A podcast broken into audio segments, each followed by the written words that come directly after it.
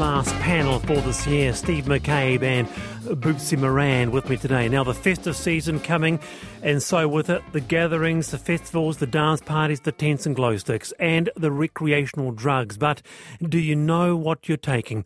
A new report finds that 22% of drugs Kiwis were buying were partially or completely different to what people had thought they'd bought. This from drug tracking bodies, the New Zealand Drug Foundation, Know Your Stuff, and the Needle Exchange. Of these, 12% were another substance entirely. With us is NZ Drug Foundation Communications Director Hayden Eastman Mine. Hayden, kia ora. Good to have you here. Yeah. Um, that's quite a statistic, isn't it? 22% of drugs checked partially completely different.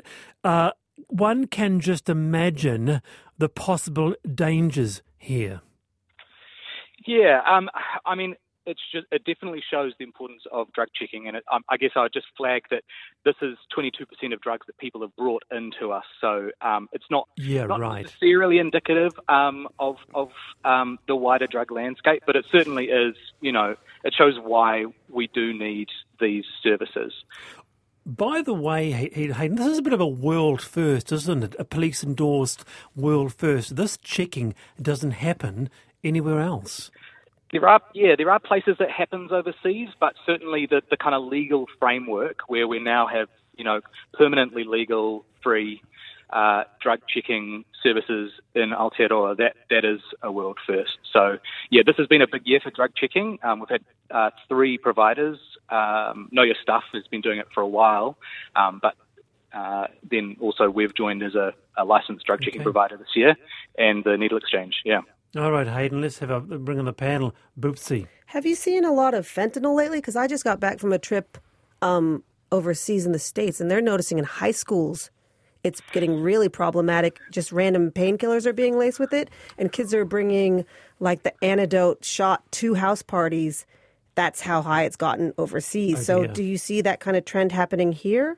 Yeah, no, we, we haven't been seeing fentanyl in our drug checking clinics, um, but certainly we were involved um, along with Know Your Stuff and um, High Alert in checking the substance that was um, found to have caused mm-hmm. 13 mm-hmm. hospitalisations in Wairarapa earlier this year. That that was fentanyl.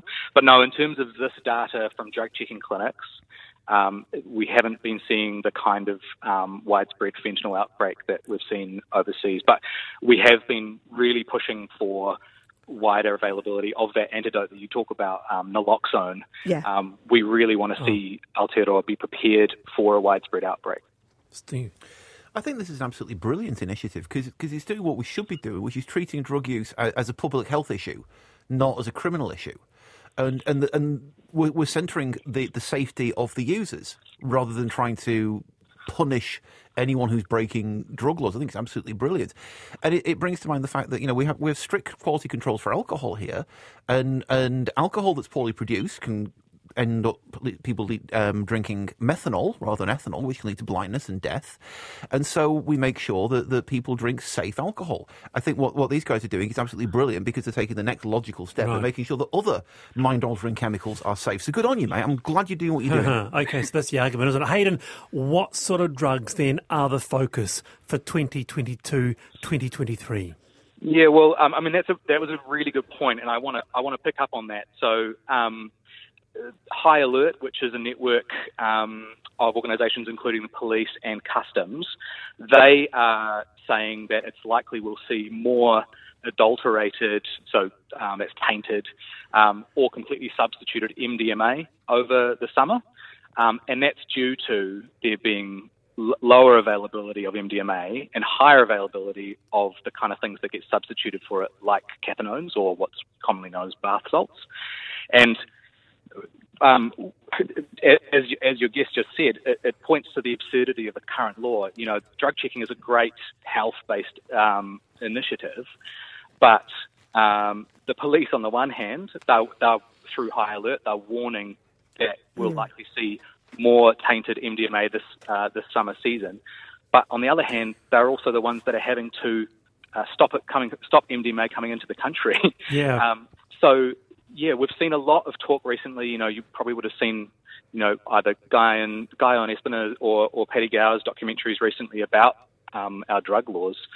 Um, but we're seeing a lot of talk about, you know, why aren't we moving towards regulated supply of these lower harm substances? Because what's actually causing the harm with MDMA is when it's not MDMA, and that's caused by prohibition. You can appreciate, Hayden, can't you, that a sizable section of the panel listenership, not inconsiderable across the country, will say, well, what the heck? They shouldn't be taking these sorts of drugs anyway. You know, whether you've got your novel benzos or your bromazolams or uh, your MDMAs. Uh, where are the big banners at the festivals, Hayden, which says don't take these drugs? I mean, we've been trying a don't don't take drugs approach uh, for 50 years since mm-hmm. um, Nixon launched the war on drugs. Um, and you know, you will have heard many people say, if there's a war on drugs, drugs are winning. Um, you can't. People will always take drugs, and so if you accept that fact, you say, okay, well then, how do we reduce harm for people? Will um, they always actually, take drugs? It, well, the, the, the proof so far is that they will. You know, um, and that um, pushing them underground, pro- prohibiting them, actually causes more harm um, then it stops. So and actually, just, in terms of in terms of the popularity, um, we, have done polling that says that you know a, a, more than sixty percent of New Zealanders actually do want a health-based approach instead of uh, this prohibition approach. Yeah, because I saw needle exchanges in Switzerland like in 2005. So certain cities are definitely doing this sooner than us. But I have a question about um, demand. So with your check your stash, let's say people are taking drugs. I heard there was a shortage of checking it for festivals. Is it there's not enough staff, or is it there's a machine they shortage of the machine you use, or is it a shortage of something else? Yeah, so there are a limited number of machines. I mean, I, what I would say about that is that this is the, the drug checking, the licensed drug checking scheme um, is in its infancy, and mm-hmm. you know we'd love to see it in more places and more festivals. Um, it certainly is going to be running at capacity this summer. Um, it will, you know, know your stuff will be at a lot of festivals. We're doing um, uh, pre-festival clinics. I actually just arrived at a festival in Albert Park in Auckland right now to help right. out because they are slammed. Uh, um, but yeah, we'd love to see um, an expansion because it's not reaching the whole of the country right now. Um, so yeah, we'll look forward to seeing. And you're seeing by doing this that less people are in hospitals, so you're actually saving money sometimes because less people are in your wards. Oh, Absolutely. Um, just earlier today, I was um, watching an interview with um, with Glenn Holt from St John, and he said, without a doubt, they're seeing, particularly at big events, less drug harm uh, when there's drug checking available. Good to have you on, Hayden. Kia ora. Thank you for your time. Kia ora. That's Hayden Eastman Mine there, the New Zealand Drug Foundation Communications Director. What do you think about that? Text me 2101. Do you uh, support uh, this? Certainly very interesting. Uh, make, make sure that you do stay safe uh, if you are going to be at a festival this season. Now to this. The new Dunedin Hospital, when it was announced, was met with great fanfare. The existing one in dire need of being replaced. Since then, though, has been the story of budget blowouts and cuts, a possible budget blowout of 200 million dollars. Uh, the government's announced 110 million in additional funding for this 1.5 billion dollar project. There's a shortfall though of tens of millions. Some services have had to be cut from the design of this new hospital. So, with us is the Association of Salaried Medical Specialists Executive Director. Sarah Dalton. Kia ora, Sarah. I know you're on holiday, so thank you so much for taking a little bit of time for us. Kia ora, Wallace. How are you? Good what is being proposed now is not fit for purpose tomorrow. Your words, explain that a bit for us.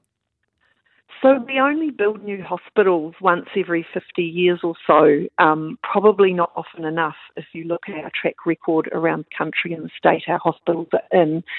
So any shortcuts, any um, extra kind of um, cuts to what was planned over a period of four years of careful planning is not just hurting us now, it's hurting us over a very long, long period of time. Yeah, I mean, this has been so many years in the planning. They've known about this hospital for a long time. It's going ahead, much excitement, as I said. So the cabinet signed off on what 421 beds. The number's now 398. I think that's the equivalent of a ward. You've got 450 non-clinical workspaces. Will this all really make that much of a difference not to have that extra capacity? our members tell us it will make a significant difference, both in terms of current levels of need and also being able to work efficiently and to maximise care for patients in the hospital setting. Um, there's been a lot of time and thought put into making sure that they could maximise good models of care and efficient ways of working in, in the new build and now that's been really stripped away. So there's a lot of things in this. It's easy for us to imagine hospital beds, but there's a lot of logistics things and non-clinical workspaces impacting how um, clinicians work together that are less obvious to us as members of the general public, but are really going to hurt right. um, in terms of this build. Boopsie, new hospital, but cuts planned before it's been built? Well, uh, my daughter and I spent 14 hours in the emergency room at Starship um, when she had RSV and I cannot imagine what a strange thing to cut um, beds. Um, so yeah, so I, I feel for you. Um, and I uh, a final business case which did include the full 421 beds. That's the business case that cabinet signed off on. So cabinet have to be responsible for funding that. And while I do have massive respect for Grant Robertson, one thing I don't like about him is the fact that he, he's constantly allowing himself to be bound by national party style restrictions on taxation and on borrowing. We need these things. New Zealand's got phenomenal credit uh, internationally. We can borrow, and and the usual argument is that we're saddling future generations with with debt. Okay, well, we'll saddle them with debt, but instead we'll saddle them with not enough hospital beds, with inadequate provision of, of care. I, th- I, think that if you could ask future generations, I think they'd probably say, "Can we have the hospital, please?" Because right. that will keep them alive. That'll be that'll be very interesting, uh, actually, to follow uh, up on that. And I mean, cabinet has signed off on 421 beds, whether or not they need to stick to that and less so the number. But look, uh, Sarah, um, uh, this does this carry, because uh, it's also a medical centre as well, Otago University, does this carry a possible operational but also a reputational risk for the South Island? Yeah, absolutely. There are real restrictions, but I do want to pick up on Steve's point because he makes a really good one um, in terms of how we perceive responsible government um, how much tax is enough tax, how we invest in health, and how we measure actual cost. Because this is another case, I think, of balance sheet politics being put ahead of mm. social investment and what New Zealanders need. It's also a form of cost shifting. So there may not be money being spent in one place, but it's moved to another. Um, an example in the hospital's response to the value management project was that every postponed or cancelled elective surgery costs more than $9,000. So we're not necessarily saving money, we're just moving the costs around. No, but no one can predict this extraordinary inflation um, rich environment that we were in. When they started building this hospital, Sarah, no one could predict. I mean, that's an eye watering amount $200 million. Any new hospital build is an eye watering amount of money, and I would argue that given the lifespan of hospital, doing it right according to um, best clinical advice and the needs of a community, the known needs of what that population is and will be, is the better way to go. We know that there's an ageing population in the Southern District. We know that with an ageing po- population, you're faced with more bed nights, greater complexity. We have to be clear about those things. This hospital, as it is, has been operating at more than 100% occup- average occupancy okay. for five years. Sarah, nice to have you on, Steve. I'm sorry we can't, we don't have time to sort of continue this, but kia ora, Sarah. I really appreciate your time. Have a great, um, well-deserved break over the season. Thanks, Wallace. It was great talking. That's Sarah Dalton there, the Association of Salaried Medical Specialists. A big response to drugs. Dave says, my children are in the early 20s. I continuously drove into them. Don't take anything you don't know what it is and where it comes from. To now say we will test it and be good to go it's appalling. By the way, I'm 62. I've never taken an illegal drug. There you go. Um, but uh, another one here says, I'm 48, female ex raver. I've taken most drugs. I'm a senior PhD professional. I smoke cannabis at home, occasionally with the girlfriend. A lot can be learned from drug users uh, from the 60s to the 90s. Now, to this. A framed transcript of Prime Minister Jacinda Ardern calling ACT leader David Seymour an arrogant prick in Parliament has sold for huge money 100k plus money which will go to a prostate cancer charity. Nothing else is close. There was a piece of art by the Prime Minister that fetched over $18,000 online a couple of years ago, and we'll talk to the winner very soon, Julian Shorter. He's a, a veterinarian uh, in Reefton, but with us now is ACT leader uh, David Seymour. Kia ora, David. Tēnā koe. How are you going, Wallace? I'm very well, David. A hundred thousand, one hundred. This is a staggering sum, the most viewed political item in Trade Me's history. A small window of pride here. Oh, pride for New Zealand. It's an only in New Zealand story. Uh, we hatched up the plan talking to a couple of uh, journos at the press gallery party that you're probably familiar with and I saw Jacinda was about five metres away. So I walked over. I said, "Look, I've got a proposition for you." She said, "Why am I nervous?" I said, "You probably should be, but hear me out." And um, she she got it straight away. She agreed, and she kept to it and followed through. And then um, old Julian, you're about to talk to, he put up a hundred grand for the Prostate Cancer Foundation. So it's a, it's a great victory for pricks everywhere. It's just. it's. I mean, it's quite. I mean, this is cold hard cash too, David. Uh, is this arguably the most constructive thing you've achieved in Parliament so far? no, no. I, I, hope that's not your best wit. Um, it's not a wit, David. I'm just asking a question, mate. I mean, come no, on, 100k cold hard cash. I think I think um, changing kids' lives for the better through charter, charter schools and um, allowing people to choose how they go and when they go at the end of their life uh, are things that I should mention just while you since you raised it. But um, but I'm very proud of this. I think it speaks well to New Zealand politics. All right, David. Now we've got a panel with us, as you'd know. Steve's burning for a question. What are you what What are you asking, Steve? Well, I'm just wondering, mate. You know, since since you you you've signed this document, um, the implication is is that you're agreeing with the PM. So what I want to know is, was she right? Well, no, and and uh, if you know your politics, um, she's withdrawn the statement and apologised for it. So technically it, it doesn't officially exist anymore. Um, so, so, you, so you signed something that doesn't exist, and you still got under a thousand for it. That's pretty impressive, mate. Well done. Is is that well, policy in the future? Well, I, I, tell you what, I, I think your your jokes are almost as bad as uh, as Wallace's. No, I, mate, that's the, I, from you. That is the highest praise I could wish for. Thank you. You've made my day. I think it, I think it's been a wonderful uh, achievement for, for everyone concerned, and um, we're just taking it in the good spirit intended. Good on you, David. Have a great break, eh?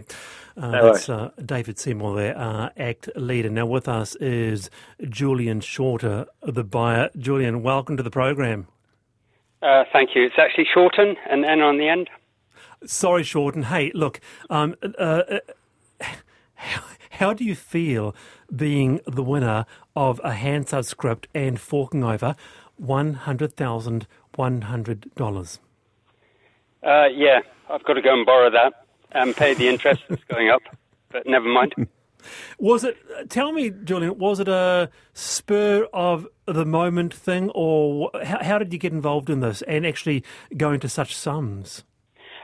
Um, okay, so a little bit of it was when I heard it, I thought, "Whoa, really? Jacinda's got a bit of steel in her." And then, uh, then David come back with his um, uh, really amazing uh, response, and the pair of them decided to um, sign the Hansard and put it up. And when I saw that, I thought, oh, got to be part of this. And at that stage, it was 50 grand. And I talked to my partner, Gail, and we, uh, where are we going to go with this? And, and it sort of dripped and drabbed up. And um, well, credit as well to that River Point, the underbidder. Um, just pushed it up, and then the competition started, and you get sucked into it, and you can't really back up. And so, um, we ended up where we are. And Julian, this is part of history now. I mean, as, as I mentioned, there have been other um, uh, memorabilia, such as uh, a piece of art by the Prime Minister that fetched, what, $18,000. And there are others. People are talking about their Bill Rowling badges and their pens. But you now own, Julian, a, a quite a unique piece of New Zealand political memorabilia. Where's it going to go? Well, I actually offered it to David Seymour to hang up in the ACT offices or, or somewhere in Parliament. Um, and uh, uh, well, it, it can it can just sit there. Be quite cool, I think. Good on you, Julian. Hey, um, need to sit in my wall. No, no. And on the final um, note, uh, 100k to prostate cancer, uh, money well spent. Uh, I, I, think so, um, and no government support for that particular society. And um, uh, as I spoke to the CEO today, and he said it's actually the most diagnosed cancer in New Zealand currently. So a lot of people living with this, and um, uh, yeah, an awful disease. Uh, the, the, more for them, the merrier. Really good cause. Best wishes, Julian. Um, Merry Christmas to you. Thanks for being with us here on the panel. Thank you. That is Julian Shorten, uh, the person who bought uh, the piece of art. He's a Reefton veterinarian. It is time for, well, it's actually, it's almost time for headlines, but let's go. We've got about uh, two minutes, a minute each for uh, your favourite book, one book that you can recommend our listeners, Boopsie. Well, I really enjoyed reading Greta and Valdin by um, Rebecca K. Reilly. And it's a really good book where, actually, if you're a city dweller, Auckland City is kind of the protagonist. So she talks about riding the bus, or her brother is also, and you can tell each chapter changes between each character, the two main characters. And the R is at the top and the V. So if you don't catch that early on, it's kind of tricky. But then once you're into the flow, you kind of can't put it down. And I think it's a lot to say, but it's rare that you hear you're so in depth into the city center of Auckland. So you might recognize the route of the bus they're on, or you might recognize the cafe they're in. So I hope people enjoy it this summer. It's a great read and a great gift. Wonderful. That's Greta and Valdin by Rebecca K. Reilly. Steve McCabe, your book. Right. Earlier in the year, my wife Debbie recommended a book to me called Auē by Becky Manawatu. It's her first novel, and it, it's astonishing to believe that someone could produce that as their very first book. It's it's a difficult read. It's it's about. Um, uh, child um, orphaning, orph- orphaning and poverty and violence. It's it's not it's challenging. It's absolutely beautiful. It's one of the best reads I've I've enjoyed in in years. Utterly brilliant. Auē by Becky Manawatu. Read it now. Wonderful, wonderful. There you go. So uh, um, uh, Becky Becky Manawatu's book, uh, The Remarkable Auē, and Greta and Valdin by Rebecca. K. Reilly, just to add to, to the books list. And someone's uh, just uh, texted in we will help Julian pay for it if you give him my number. Wow. Uh, the Christmas spirit abounding this afternoon on the panel RNZ National. It's time for headlines.